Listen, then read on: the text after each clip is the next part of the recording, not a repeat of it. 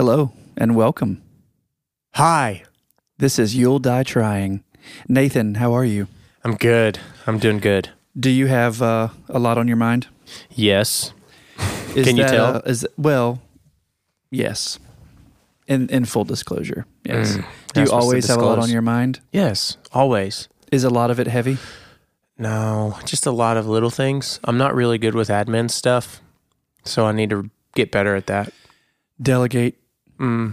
eliminate, Mm-hmm. automate, Mm-hmm. liberate. Okay. Thanks to Tim Ferriss for his book, The Four Hour Work Week. That's an acronym that I learned there.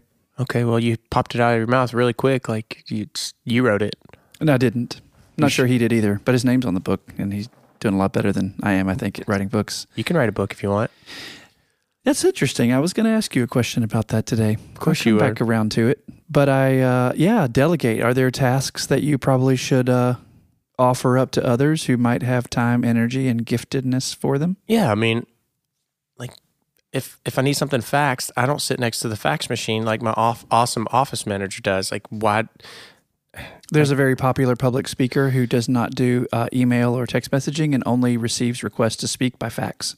Is that true? That's a true story.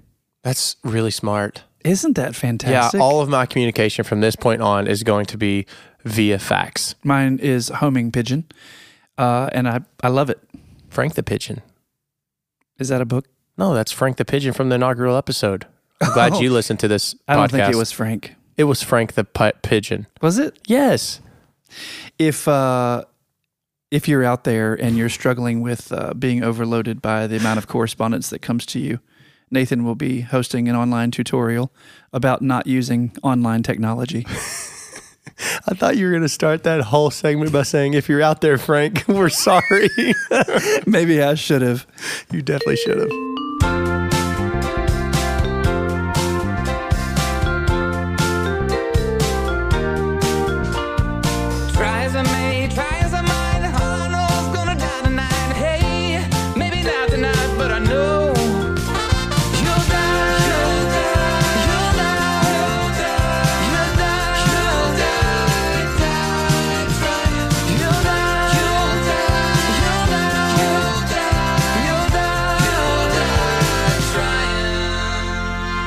Talk often on our podcast about relationships, and we use the term transactional sometimes to um, describe relationships where I need something from you or vice versa. And I, I want to make sure that we're all clear that those are not bad, that those can be good, and those are real.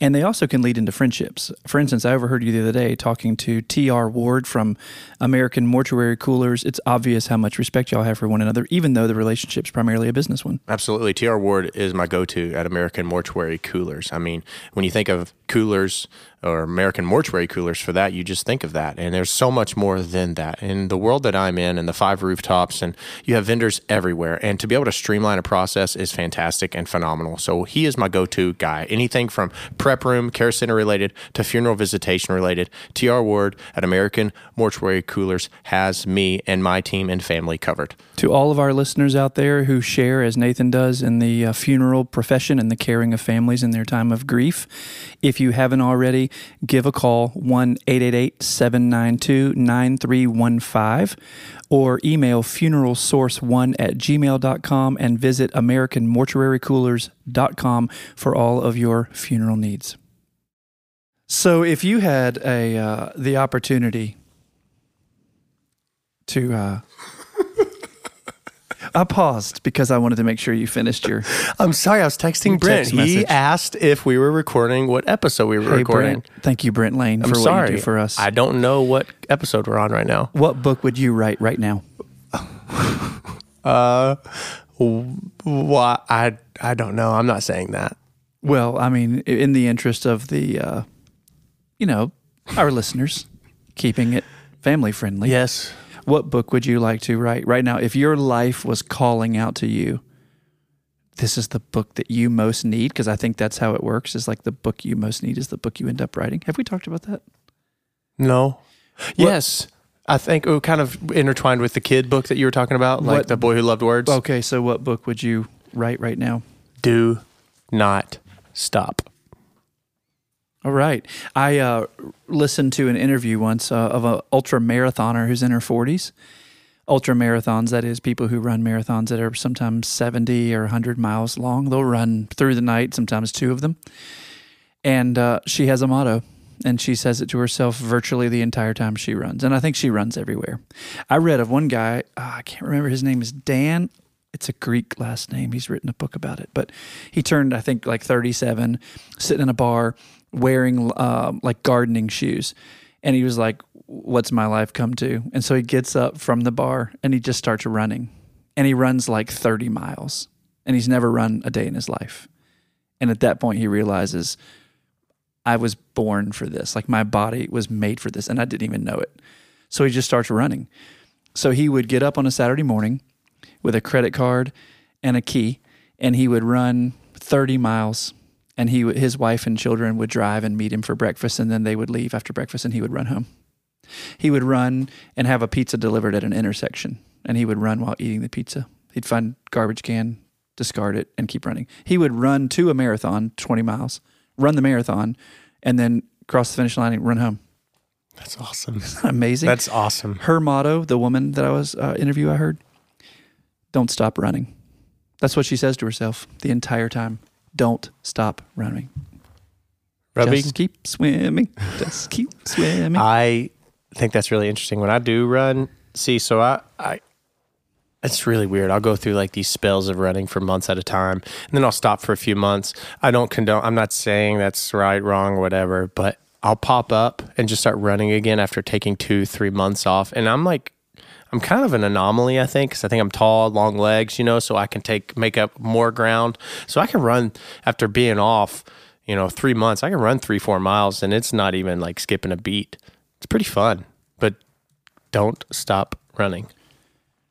That's the book you you would write right now. Just don't stop. Don't do not stop. Yep. Are you advocating for uh, a an ongoing continuation of all things?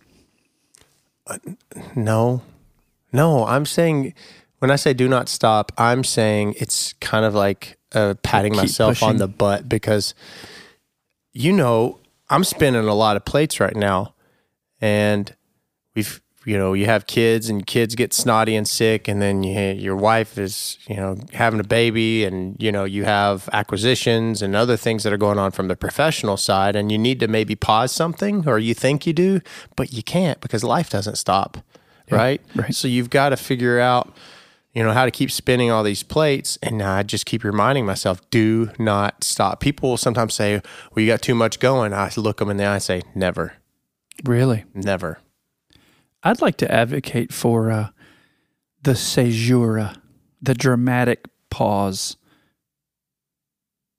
like that one mm-hmm. in one's life, and maybe that's where you find your your breath is in your morning ritual or your evening ritual or your afternoon coffee with colleagues. Maybe that pause is enough to continue to generate energy and inspiration and creativity so that you never have to fully stop. yeah. When i say do not stop it's an encouragement. Like when you ever feel like you want to kind of give up you know, we all feel that way i think from time to time. So that is my way not that i'm personally at this rut where i want to f- give up on something.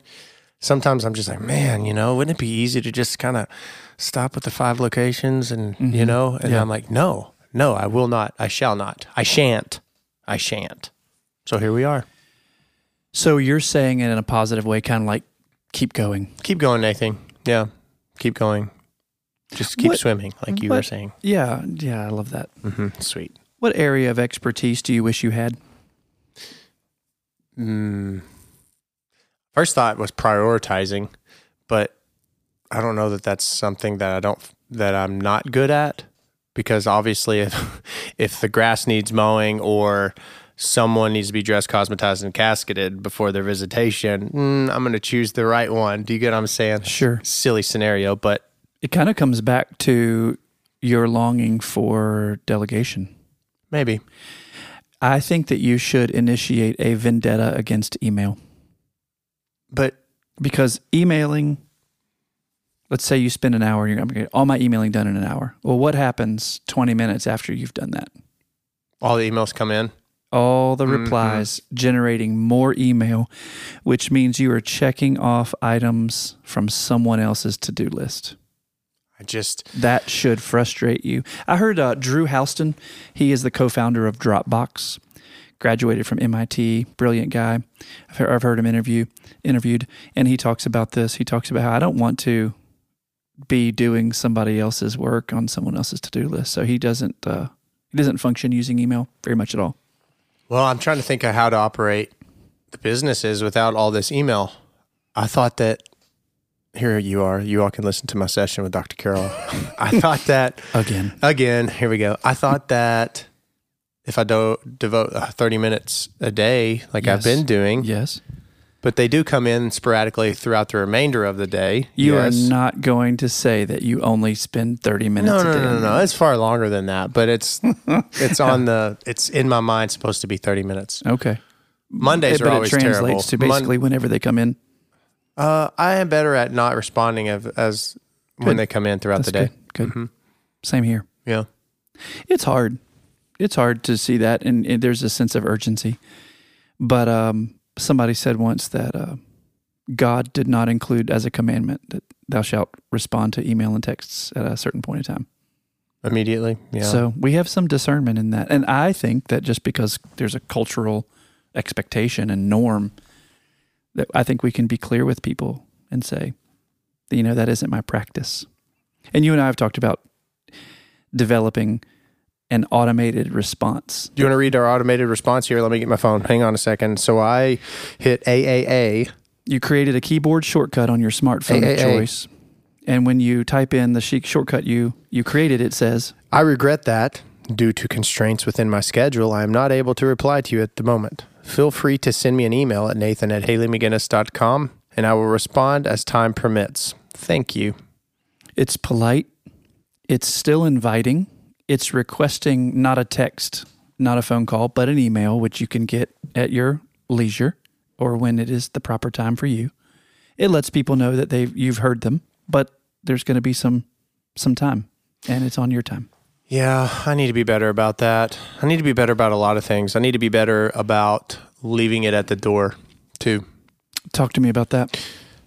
You know, when you go home, let's not even start it with home because home's a whole other beast. Say you come to work and you bring all your junk from home with you, and your colleagues see you walking around and they know something's gone on, going on, whatever.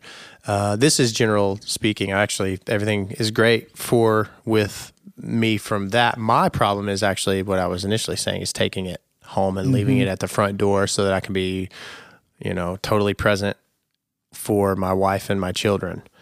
And I think that that is an ongoing absolute battle for a lot of people. My grandfather, when I was a young guy, he, my grandfather was a big uh, accountant for uh, Texas Gas. We talked about it in a previous podcast, huge company here, and he he had this ability to just come home to his eight children. By the way, I mean five girls and three boys. I mean this is insane. And he would drop it at the door, and he would come in, and he'd be dad. How in the world?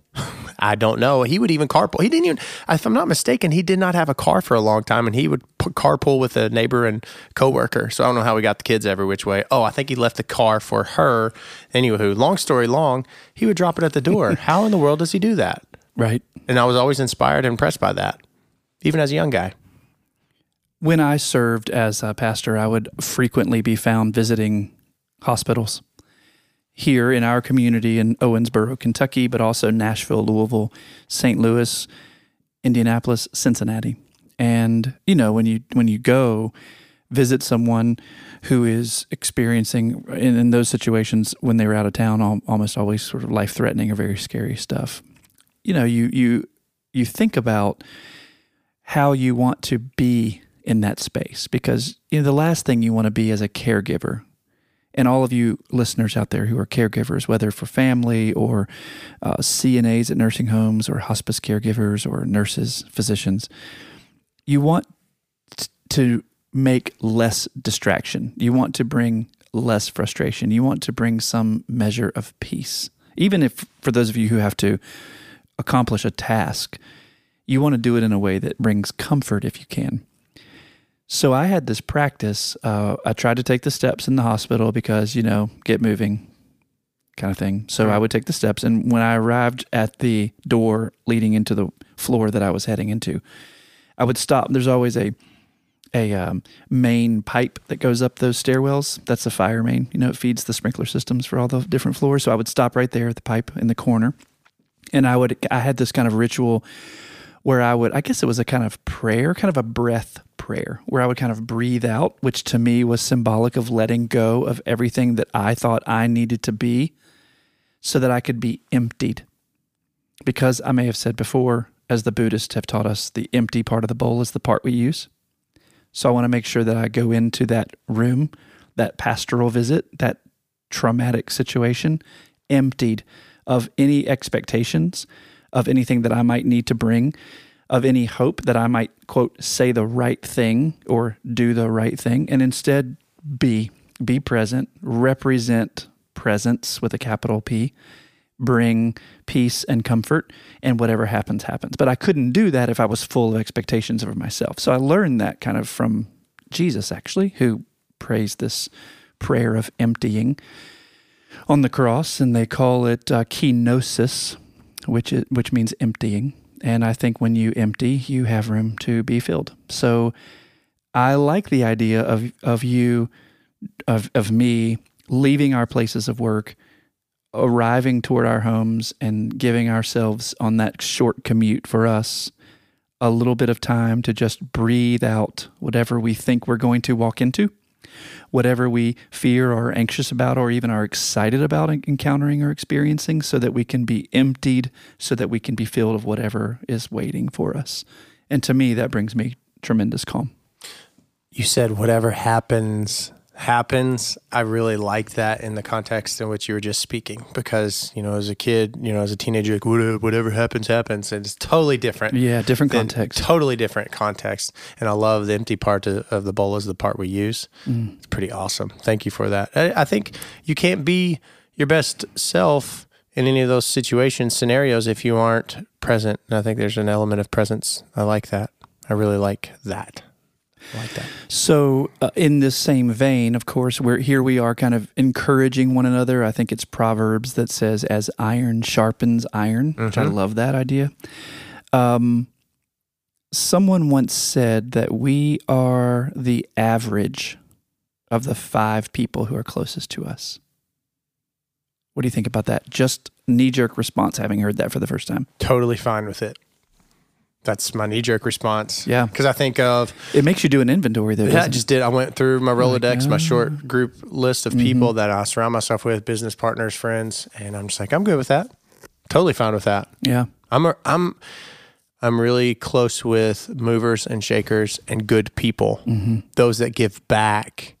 You know, I think it's really, someone said something over the weekend. I can't remember uh, verbatim what they were talking about, but you know, you have all these gifts. We were built to give. Like we were built, like to whom much is given, much is expected. That kind of saying. I don't know if it's biblical. Maybe it is. It is. Okay, it is biblical, and uh, there's so much truth in that. I mean, for someone who is financially blessed, for instance, I mean, what are you going to do? How are you going to spend all those those dollars? Let's be 100 percent honest. You can only buy so many pairs of shoes. So, what are you going to do with those dollars that you can't spend that you can bless someone else with? I mean, we're just built like that. That's something. Uh, someone who who loves and longs for uh, healthy lifestyle and maybe healthy eating and and running. You know, they have this knowledge. So why don't they? They need to. They want to. Uh, give of that knowledge back to people. That's just how we're built. So I don't know Yeah. how I'm on this, but Life is meant to be shared. yeah, it really is. So I, I know why I'm on this. See, I do this every episode. It's ridiculous. So you said do an inventory. I'm totally fine with being average because the people I'm around are the ones that are totally giving of themselves uh, wholeheartedly uh, of their time and their talents. It's really, really inspiring. What about you? Are you pretty pleased to know that you're the average of the people you're with? You know what? I have to say, I would, I could only hope that to be true because I do um, try to surround myself with uh, with loving and compassionate people. Um, so yeah, I would hope that to be true. Can I throw a wrench? I would expect it. Can I, because you call me, call you my card sometimes. Is Oh. that a safe answer? That I would hope to be. Yeah. It's not safe in that, like, you mean like some sort of modesty or something? I'm, I'm Not modesty so much as maybe even the people, like for instance, clients that are listening. Mm-hmm. You know what I mean? I Sure. mean, you you help a lot of people. I hope so. A lot of well, I hope so. You, yeah. I think you help a lot of people. But let's be even safer and say that your hope is to help a lot of people. You try to help a lot of people. Yeah. There you go. yeah. So I think that those people that are listening, you have this good job of making people, you know, you befriend people, people befriend you. So, you know, maybe people listening, I was just saying, is are you being safe because they might think, Oh, I see. Because people are wondering, are they like one of the five or something? yeah, You know that that was part of my hesitation was thinking, you know, obviously we were we were excluding our children from that from that number of five. At least I was. I'll speak for myself. But I started thinking, you know, I, some people can rattle off 10, 15 people that they would consider like super close to them. But that is not the case for me. me So- neither. I have been intentionally um, curating people uh, who are lovely, thoughtful people, and uh, not so that I can get something out of them, but because those are the people who inspire and generate creativity and loveliness, you know. So I once read that uh, Bishop Desmond Tutu, does that name ring a bell? He was a part of the Truth and Reconciliation Commission in South Africa. He was an Anglican bishop, and uh, he's he's still alive and still doing great work. But he he was talking once about prayer in a Religion and Ethics Newsweekly interview on um, public radio, and he he said that to him, prayer is like when he used to, as a child, get out of bed and go sit next to the wood stove that someone had lovingly prepared long before he had arisen. Prayer to him was nothing that he had to do. He just needed to go and sit there, and the radiant warmth would kind of overwhelm him like a blanket, right? That's how I experience people who are close to me. That there isn't anything that I need from them, but being near them warms, and illumines, enlightens, and inspires me. So, but it's hard to it's hard to know, you know, sometimes who those people are because it's been a kind of a tight circle. Yes. To add to that, in the world that I am in with the funeral profession, you've, man, it, it's very, I don't want to say the word uh, competitive, but competitive because everyone wants to be the best provider of care.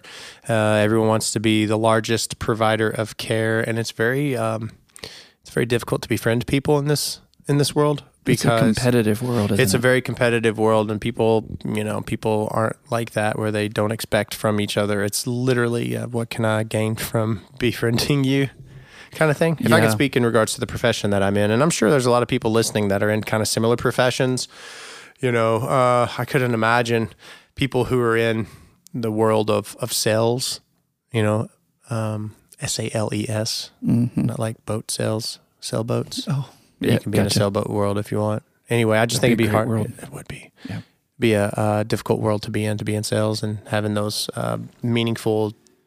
Uh, what am I trying to say? Relationships, you know, where people yes. don't think that you're just befriending them to, you know, get a commission. because in large part you, you your job is to create that relationship Mhm. to build trust so that that person sees you as a vendor as a source as a supplier as reliable and trustworthy so i think what would be difficult for people who are in sales and so many of you listening are in sales i think it would be difficult at home to leave that at the door because Oh people who are gifted at sales are gifted with words and they are able to package ideas and concepts in ways that are palatable.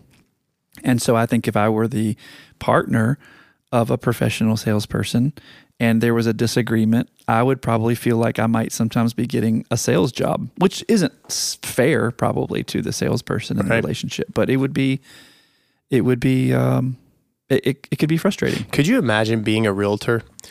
I would have such a difficult time with that because I already have enough time unplugging. But let's be honest, we've all texted our, our realtor at 11 o'clock at night because they don't sleep, apparently.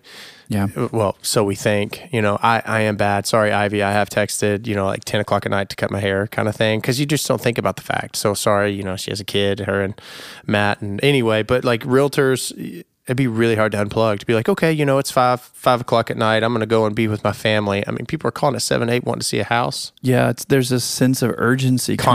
constantly, and and of course we as the as the consumer have created that. We've created that sense of you know you need to be responsive or else, and of course that generates I think tremendous amount of anxiety in the entire profession where everyone's now competing uh, to uh, to be more accessible.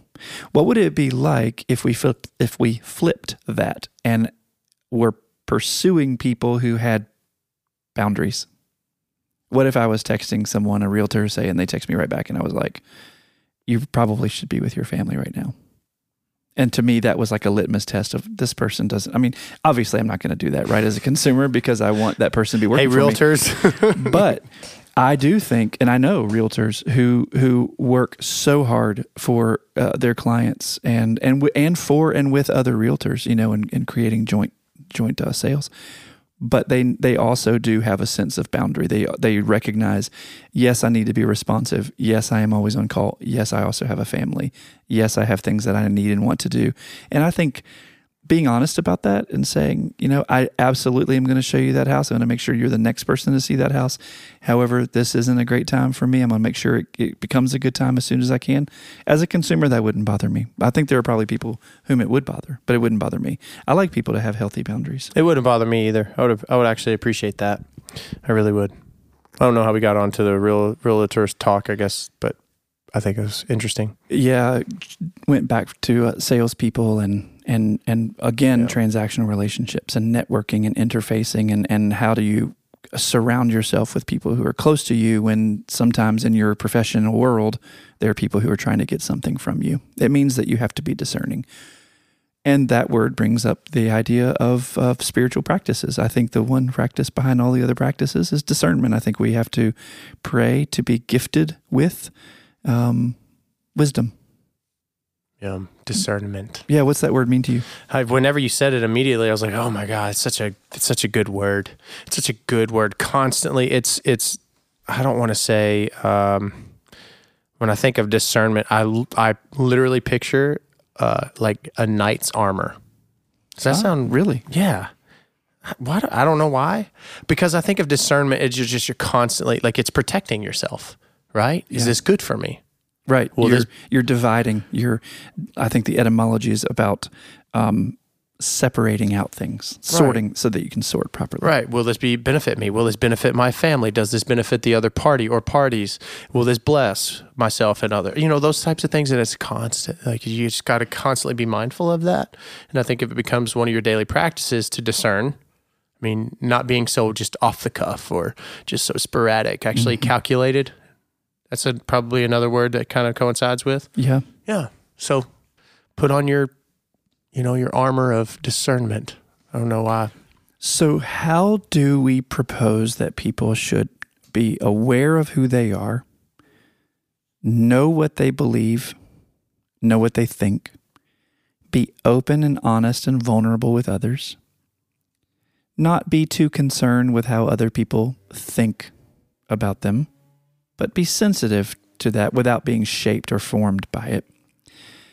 Have morning and evening routines that create and and generate inspiration and space for creativity and discern constantly while emptying oneself like we're we're calling all of us our listeners as well as ourselves to i think a, a pretty high form of of interior living an inner inner world how do we propose to be able to do all of that Uh, this is when nathan describes how to live a life of meaning uh, sit back, get a bowl of popcorn, and let's roll.